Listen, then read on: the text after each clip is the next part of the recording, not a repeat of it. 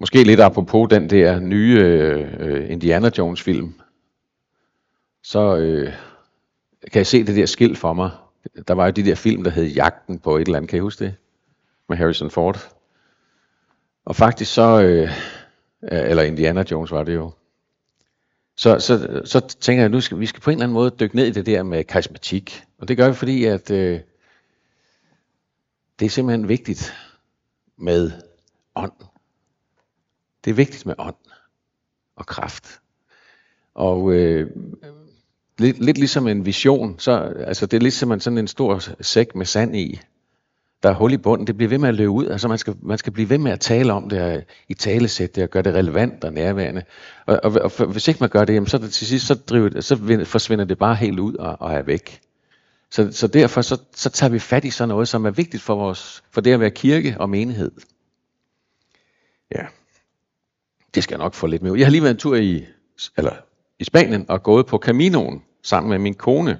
Og det var en rigtig god oplevelse. Det kan godt anbefales at gå, faktisk. Og når vi kom til en by, så besøgte vi faktisk øh, altid, vi gik altid først ind til en kirken, den lå som regel på den tur, og så forsøgte vi at gå ind. Det var ikke alle steder, der var åben, men hvis der var åben, så går man ind, og så får man sådan ligesom sådan en, en oplevelse af noget kirke. Og så hvis der var åben om aftenen, så, og, og, og vi kunne komme ind, jamen, så gik vi også til messer. Øhm, og nogle gange så var det også sådan, at hvis man var pilgrim, så var der sådan en særlig forbundshandling for pilgrimene. Så det var rigtig fint. Og vi deltog i øh, flere messer. Sådan, jeg har været der i Spanien i 14 dage. Og så slog det mig faktisk, hvor vigtigt det er, det der med, at man forstår, hvad der foregår. Altså, der bliver talt spansk, og jeg kan kun sige, øh, ja, ingenting på spansk. jeg kan knap nok huske, hvad byerne hed, vi var i. Ak, helt ærligt. Så sidder man der til en guds til, til en messe, og man forstår simpelthen ikke, hvad der foregår. Jeg kan godt se, altså jeg er jo, lidt, jeg er jo kirkevand, kan man sige, så jeg er godt klar over, der er jo et alder, der er en præst, og sådan, og så nadveren især, det er også det er sådan en helt særlig ting i den, i den katolske kirke. Men det, det gik bare op for mig, det der med, at Øh, nå ja, og så kan man sige, ved de forskellige katolske kirker, de har jo lidt ligesom i folkekirken, de følger jo en bestemt liturgi og en særlig ramme, så man kan godt se, at der er noget, der er det samme her.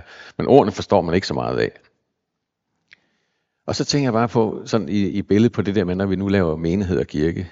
Nej, var det vigtigt, at det vi gør, at det er på et sprog, som vi forstår. Altså at vi ikke bliver så indspiste, så vi taler, bruger, kun bruger kirkeord om tingene, eller øh, eller at vi glemmer at forklare, vi regner bare med, at alle ved, hvad der foregår. Det er bare sådan en lille krølle på det der med at lave kirke, at vi tænker over, hvad vi gør, og ikke regner med, at folk bare, altså hvis man kommer og ikke kommer fra en kirkesammenhæng, så er der måske nogle ting, som vi, det kan godt være, at vi skulle bruge nogle andre ord, eller, eller ja. Nå, det var en lille, en lille ting, jeg tænkte over der på min, på min vandring. Ja. Og så i Horsens her, der har vi jo haft sådan en længere proces, som handler om, hvem vi er, og hvordan at vi ser menighedslivet og gudstjenestelivet, det skal udfolde sig. Og det har vi jo snakket rigtig meget om. Øh, og frugten af arbejdet, det blev jo til en medlemsmappe, hvor vi fik beskrevet noget om, hvordan vi er. Og så har vi jo senest til at lave nogle værdier og sige, at det er sådan her, vi gerne vil ses. Som, og, og formuleringen er jo, altså hvor der står, det er, når vi er, som vi er, helst vil være, eller når vi er bedst, eller sådan et eller andet. Som, når vi gerne, sådan som vi gerne vil være. Øh, og det er jo et udtryk for, at vi arbejder med det der med, hvordan er vi i menighed? Hvordan, er vi, hvordan skal det være? Hvordan skal det der menighedsliv og gudstjenesteliv se ud? Og, og jeg tænkte på, altså i det der med, øh, når vi nu tager fat i sådan noget karismatik noget, og jager lidt, altså dykker lidt ned i sådan noget karismatik, altså i den proces, der har vi jo faktisk oplevet øh, undervejs, at vi har, har talt sammen, men, men også lige pludselig, at, at Gud jo kommer nær og giver os tanker ind i det der med, altså sådan så nogle af de formuleringer, det er næsten som om Gud har været med i det. Altså at det ikke bare er vores egne gode idéer, men det er jo noget, der er kommet til ved fælles hjælp og ved åndens virke. Så, så karismatik er jo mere end bare en sådan klassisk, at nu beder vi for en, og nu skal han blive fyldt med helligånden. Det er jo det der med, at vi henvender os til Gud og beder Gud om at hjælpe os og lede os og give os tanker og ord, sådan så at det vi til sidst får samlet sammen, at det, det tror vi er et udtryk for, at, at, at det er Gud med i. Ja. Vi har jo fået et øh, undervejs øh, har vi oplevet, at, at Gud har talt gennem en, noget profetisk og tungetal, som på en eller anden måde spiller med ind i det der med den måde, vi gerne vil være kirke og menighed på. Så alt det arbejde, der, der er gået forud der, over det sidste år eller halvandet år, det har jo at gøre med, hvordan vi gerne vil være menighed. Og når vi så sætter særlig fokus på det med åndens kraft, eller åndens udgydelse, eller hvordan, hvad vi nu bruger af ord om det der med, at ånden kommer til og gør noget med os. Altså at helligånden kommer til os og fylder os og skubber til os og ja, rører ved os. Så er det fordi, tænker jeg, at, at øh, altså Morten Munk har skrevet i sin bog der om øh, Helligånden, den glemte dimension i Gud, altså at kirke og menighedsliv uden ånd, det bliver kedeligt og tandløst. Og så tænker jeg bare på det der med, jamen, jamen vi, det, det må være det, vi skal gå efter. At ånden leder os og fylder os og inspirerer os, sådan så vi går til det, vi skal som menighed og som enkeltpersoner, både på vores arbejde og i vores menighedsliv, det der sker mellem, altså for, mellem i løbet af ugen, alt det der, vi laver, at det er åndsfyldt og åndsledt.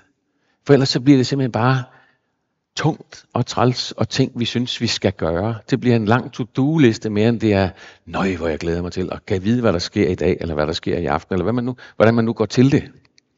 Så det er jo derfor, at vi jager det der med ånden, og vil, og vil have ham med, invitere ham med ind i det.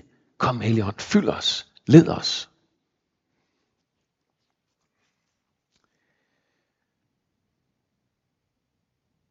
Ja, og jeg har lyst til lige at læse igen lidt af teksten, som Jakob han læste. Der er forskel på nådegaver. Der er forskel på nådegaver. Men ånden er den samme. Der er forskel på tjenester. Og det kan man sige, jamen det er på samme måde som, altså jeg beder for syge, når jeg kan komme til det. Og det gør Hans Bernsen også. Det er som om, at Hans Bernsen, han er bedre til det. Det virker i hvert fald som om, at han, altså, når han beder for 10, så er der de 9, der bliver raske. Og når jeg bliver for 10, så er der 12, der bliver syge. Nej. Nej, det passer ikke. de kom med en lunge, de kom med en forkølelse og går derfra med en lungebetændelse. Nej, det går jo ikke vel. Nej, bare for at sige, der for, altså, at der er forskel på tjenester. Så, vi, så man skal passe på ikke at komme til at sammenligne sig med nogen og sige, Nå, men jamen, jamen, jeg synes ikke rigtigt, jeg kan finde ud af Men vi skal gøre det alligevel. Vi skal stadigvæk bede for de syge. Selvom der ikke umiddelbart sker noget. Det er ikke en automat, vi kan trykke på. Der er forskel på kraftige gerninger, på kraftige gerninger, men Gud er den samme, som virker alt i alle. Det som ånden åbenbarer for at være enkelt til fælles gavn. Det var præcis det, der skete her, Jacob, da du delte det her til at starte med. Så sidder jeg og beder Gud om, hvad skal vi lige? Og så får man en tanke, og deler den. Det som ånden åbenbarer, den enkelte, gives til fællesgavn. Det er i virkeligheden karismatik. Og man, det er ikke sikkert, at man tænker over, at det er sådan vældig karismatisk, men det er jo det, der er karismatikken, altså at ånden kommer til og giver os en tanke, og den tænker, hvor kom den fra? Tænkte jeg det selv? Og måske er det ikke så vigtigt, men bare det der med, at der kom noget særligt, og jeg var i en situation, hvor jeg lige, jeg havde lige bedt Gud om, vis mig noget, eller gør noget. Og så kommer der noget, som bliver til fælles gavn. Ja. En får, får tro ved den samme ånd. En får gennem ånden den gave at meddele visdom. En anden kan ved den samme ånd meddele kundskab. En anden nådegave til at helbrede ved den ene og samme ånd. Og igen en anden får kraft til at gøre mægtige gerninger. En får den gave at tale profetisk.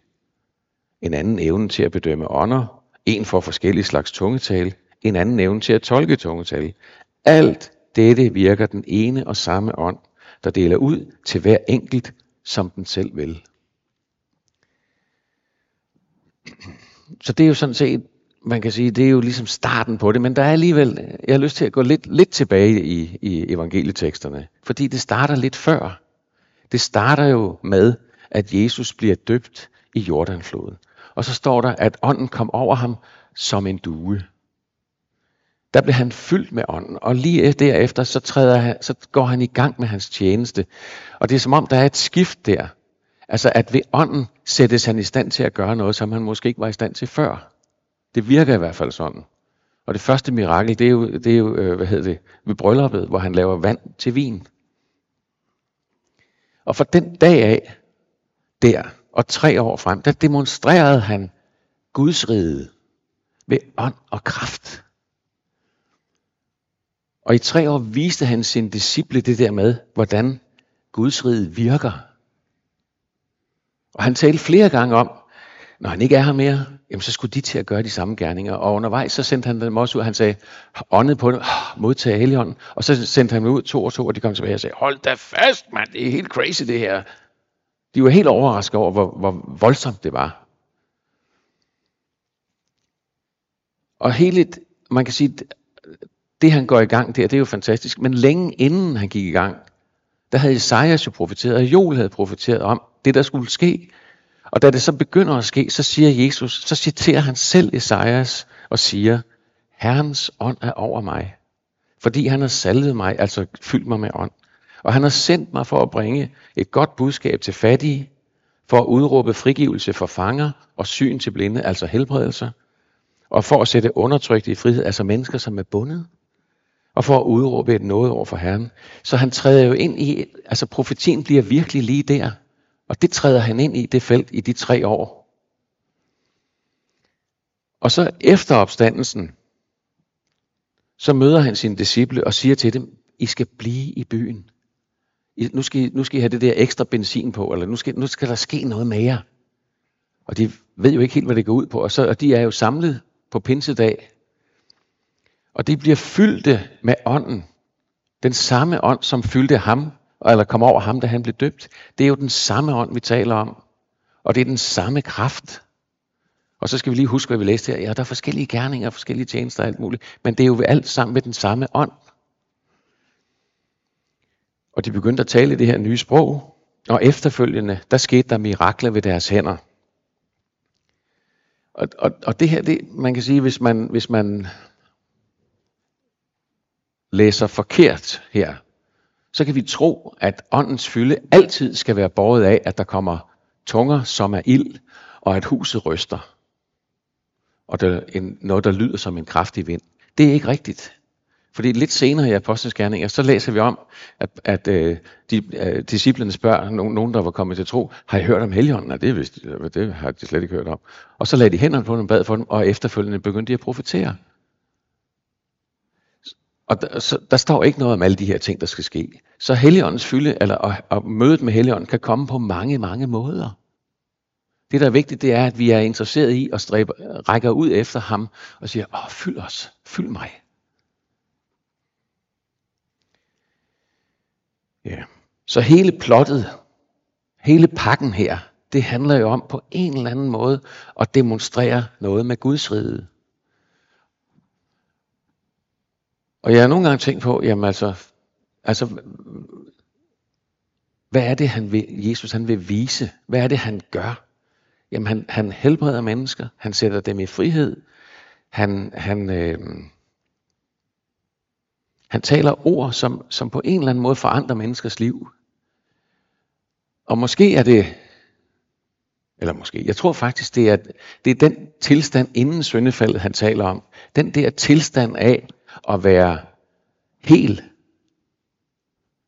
Eller hvis vi kigger fremad, så når, når, når, når ældre mennesker, de, altså på min alder og ældre, taler nu, ah, man, nu, man godt, nu glæder man sig til at komme hjem. Så er det ikke fordi, man skal hjem på husmandsvej, så er det jo det der med at komme hjem i himlen. Og den tilstand, der er der, det er en tilstand, som er den samme tilstand, som var i Edens have. Altså en tilstand, som på en eller anden måde er perfekt.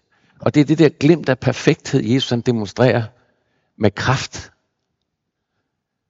Hvis vi taler om og, og læser om, at, jamen, altså, at øh, i, det, i, det, i det nye Jerusalem, der skal ingen tårer være, der skal ingen smerte være, de lamme skal gå, og de blinde skal se. Altså en tilstand uden sygdom, hvor vi bliver hele mennesker. Og, det, og jeg tænker, det er det, det går ud på, det der med Guds rige. Og der har vi simpelthen brug for åndens kraft. Det kan man simpelthen ikke mobilisere i sig selv, eller, eller klemme nok i sig selv til at sige, nu skal det ske. Det har vi virkelig brug for åndens kraft og virke til, og hjælpe med på, for vi kan ikke selv.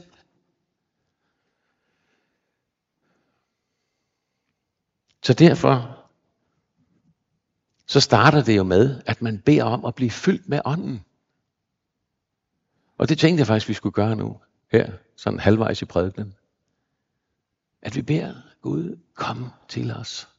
Fyld os med din ånd. Ikke for at jeg bliver glad, eller, men for at noget af det, vi læser om, kan ske, og jeg kan få lov til at være med til det. Altså, at jeg kan komme til at bringe et glimt af Guds rige, der hvor jeg er. Og det er jo ikke primært til gudstjeneste. Det er jo, det er jo i tiden mellem gudstjenesterne, at vi der bringer Guds rige med os. Med noget af den godhed og kærlighed og mildhed og kraft, som, er har, altså, som kommer fra Gud. Som vi på en eller anden måde får lov til at give et lille drøb af ind i menneskers liv.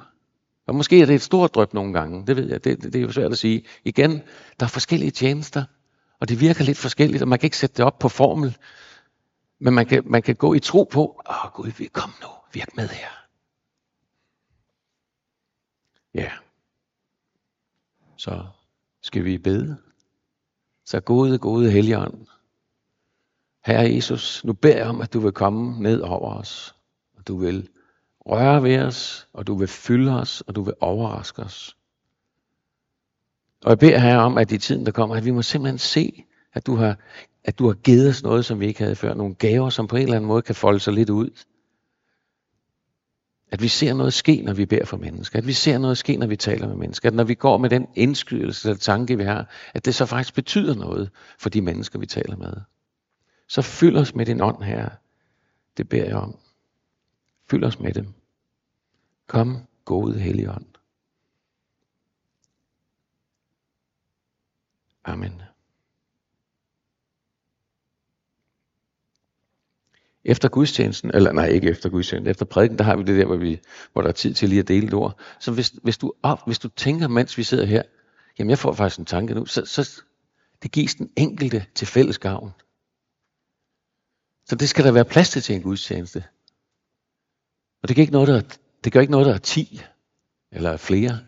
Så tager det bare lidt længere tid. Pyt med det. Vi skal ikke være klemt af tid. Vi kommer også altid for sent i gang, men vi skal ikke være sådan nogle tidsryttere. Nej, det er nok godt nok starte i tiden. Nå. Jeg har også tænkt på det der med, hvorfor skal vi egentlig have nådegaver? Altså, jeg, jeg, jeg, man har jo også naturlige gaver. Altså, man fødes med nogle evner og nogle talenter, og de udvikler sig, og man kan dyrke det. Men nådegaven, det er ligesom om, det er sådan noget særligt. Det er sådan nogle ekstra ting. Hvorfor skal man have det? Og jeg tror i virkeligheden, det er fordi, at det der med, at det sætter os i stand til at gøre noget, som vi ikke kunne gøre af os selv. Og det er med til at afspejle Guds rige. Med til at give et glimt af det der Guds rige noget. Og, og hvis man profeterer, altså det lyder, det, når man siger, at man skal profitere, det, det, det, altså det lyder jo lidt mærkeligt. Det er nogle mærkelige ord at bruge om det, men i virkeligheden, så er det jo det der, at man får en tanke, som kommer fra hovedkvarteret, og den deler man med dem, der er omkring, og siger, jamen det her, jeg jo ikke udtænkt selv det her, og jeg tror, det er sådan her. Så man går lidt forsigtigt til det, og så deler man det, og så må man se, om det gør sin virkning. At der er nogen, der siger, ja, det passer ind i mit liv. Det finder sit ja og sit ammen i den, det nu er til.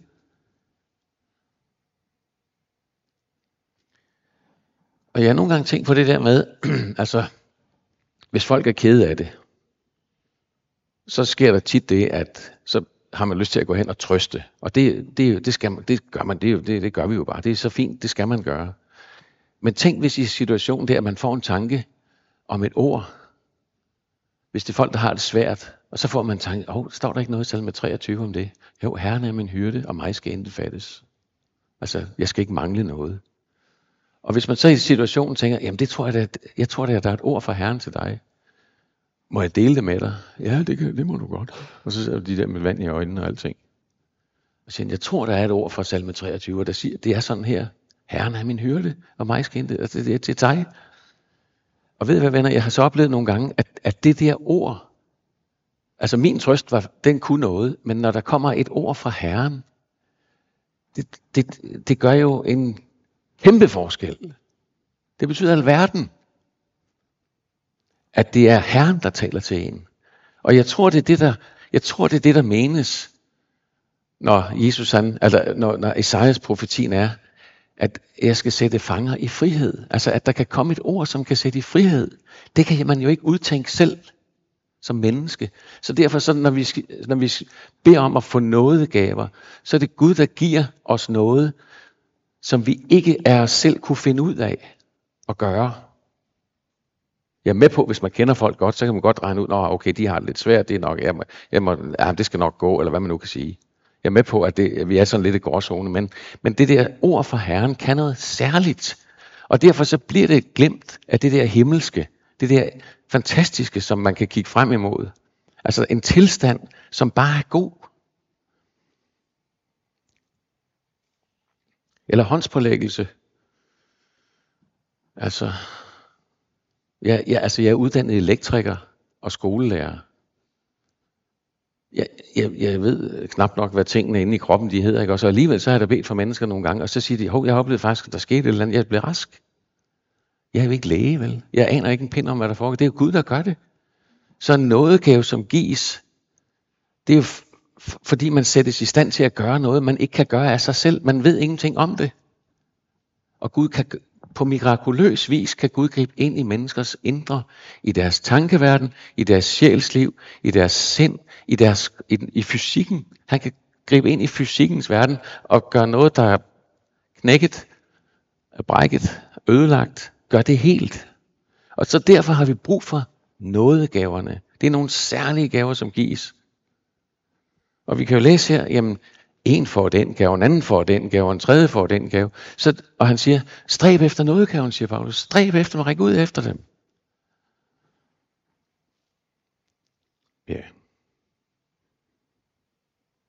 Stræb efter de største nådegaver, siger han endda. Og det nogle gange så tænker jeg på, nøj mand, der er virkelig nogen, der har fået høvl.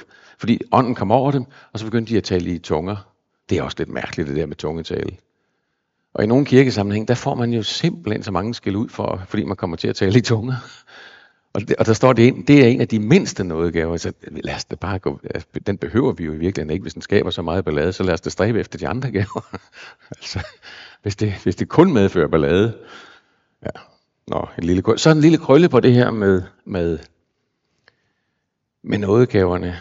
Og det, det er jo beskrevet i, i Korintherbrevet kapitel 12 og 13 og 14. Her, altså det er jo, det er jo, øh, der, det er jo lidt, ligesom, lidt ligesom det, vi har været igennem, kan man sige. At der er en nystartet menighed, og de forsøger at finde vej, hvordan søren skal vi være menighed. Og så kommer Paulus med nogle anvisninger og siger, ah, at I kan prøve at gøre sådan og sådan og sådan. Og så alligevel i, når vi, øh, det, det jeg har læst fra, det er jo kapitel 12. Og så er der der kapitel 13, som er sådan et mærkeligt kapitel. Det kalder man jo kærlighedskapitlet. Og jeg har tit tænkt over, hvorfor i alverden er det der kapitel 13, det står der mellem øh, anvisninger på det, på menighedslivet. Hvorfor er det, der står så meget om kærlighed der? Og jeg tror faktisk, og jeg, jeg vil lige læse øh, noget af det her. Der står sådan her, om jeg så, og, og tænk på, at det er lige efter vi har hørt om en for tungetalen, og en kan profetere, en, og så siger han, stræb efter de største nådegaver. Så kommer kapitel 13. Så står der sådan her, om jeg så taler med menneskers og engles tunger, men ikke har kærlighed, så er jeg et rungende malm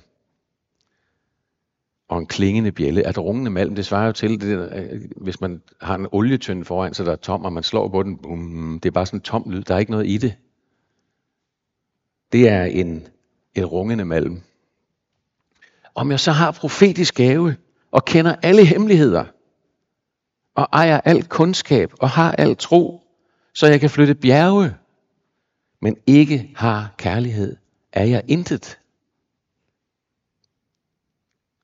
Og om jeg så uddeler alt, hvad jeg ejer, og giver mit læge hen til at brændes, men ikke har kærlighed, gavner det mig intet. Kærligheden er tålmodig. Kærligheden er mild. Den misunder ikke. Kærligheden praler ikke, bilder sig ikke noget ind. Den gør intet usømmeligt. Den søger ikke sit eget, hisser sig ikke op, bærer ikke nag. Den finder ikke sin glæde i uretten, men glæder sig ved sandheden. Den tåler alt, tror alt og håber alt og udholder alt. Og jeg tror jo i virkeligheden, at Paulus han har skrevet de her breve, og været optaget af systemerne. Om, øh, om de, der er en menighed, den er eksplosiv vokset, der sker masser af mirakler og undergærninger, og så skal han så beskrive, hvordan er det, vi skal være menighed. Og jeg ser for mig, ja, det er gætteri det her, jeg ved det ikke. Måske har Gud stoppet ham og sagt, ah, men husk nu lige, hvad det hele det handler om. Altså det gælder ikke bare om at få styr på det hele. Det gælder om at huske det der, hvor er det, vi står, hvad er det, vi står på. Og der står, at om, om man ikke har kærlighed som noget, der giver. Og jeg tror i virkeligheden, altså Gud er kærlighed, står der i 1. Øh, 1. Johannes brev.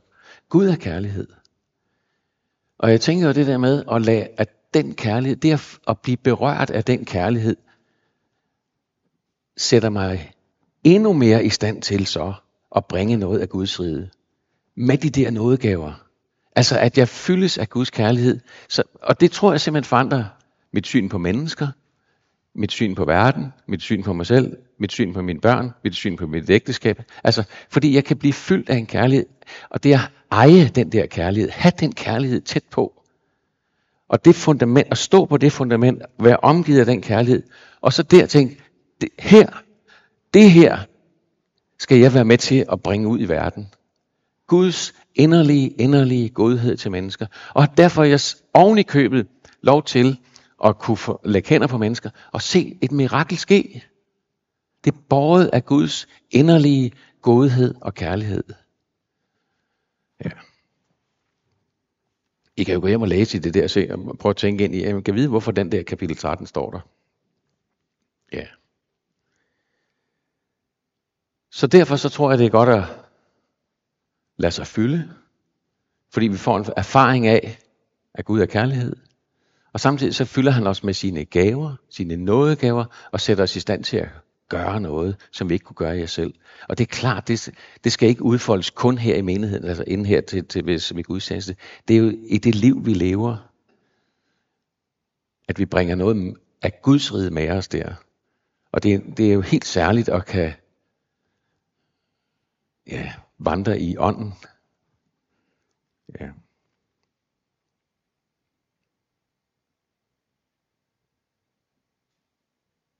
Så hvad er de gode nyheder til os i dag? Det er i hvert fald ikke en lang liste af ting, vi skal gøre. Det er en invitation. Og det er, en, og det er måske en påmindelse om den profeti, hvor Jesus, altså Esajas profetien, at Gud har, siger til Jesus, jamen han, og Jesus han refererer, han har sendt mig for at bringe et godt budskab til fattige, ja, for at udråbe frigivelse for fanger, ja det handler om mig. For at syn til blinde, ja det handler om helbredelse til mig. Og sætte undertrykte i frihed, ja det er jo det han gør. Og for at udråbe et noget over for Herren. Altså at, at de gode nyheder er, at Jesus kom til for på en eller anden måde at sætte mennesker i, fri, i frihed. Og det gælder mig såvel som det gælder jer og den de mennesker i den by, vi bor, og i den verden, vi lever i. Det er det, han kom for. Og derfor så kalder han os til, at ja, træd ind, stræb efter nådegaverne. Jeg har lyst til lige at sige her, at altså, vi lever jo i en tid, der går hurtigt. Og, øh, og jeg tror jo ikke, altså når man beder om at blive fyldt med Guds ånd, det kan godt være, at man skal gøre det nogle gange. Og jeg tror også, hvis man skal til at begynde at bede for syge, det kan godt være, at man skal øve sig lidt. Og prøve det nogle gange. Og ikke, og ikke give op, men stræbe og sige, Gud, du simpelthen, altså, kom nu. Fyld mig. Jeg vil gerne bringe noget af dig. Jeg tror godt, man kan sige det sådan til Gud. Pres lidt på. Ja. Amen. Og lad os bede sammen. Himmelske Far, tak fordi du er en god Gud, og fordi at du i din godhed deler ud af det, du kan. Og nu beder jeg om her, at du på en særlig måde vil fylde os med ånd og kraft. Og jeg beder om, at du vil så at sige, slippe din nådegave fri blandt os. At vi må dels række ud efter, men også at du vil overraske os og fylde os med ånd og kraft. Fyld os med den kærlighed, som er for dig. Og lad os se verden gennem de der kærlighedsbriller. Lad os møde mennesker med godhed og mildhed. Og giv os også frimodighed her til at handle på de tanker og indskydelser, som du giver os. Giv os mod til at bede for mennesker giver os mod til at tale opmuntringsord. giver os mod til at tale trøst. Og led os her, det beder jeg om. Led os ved din ånd.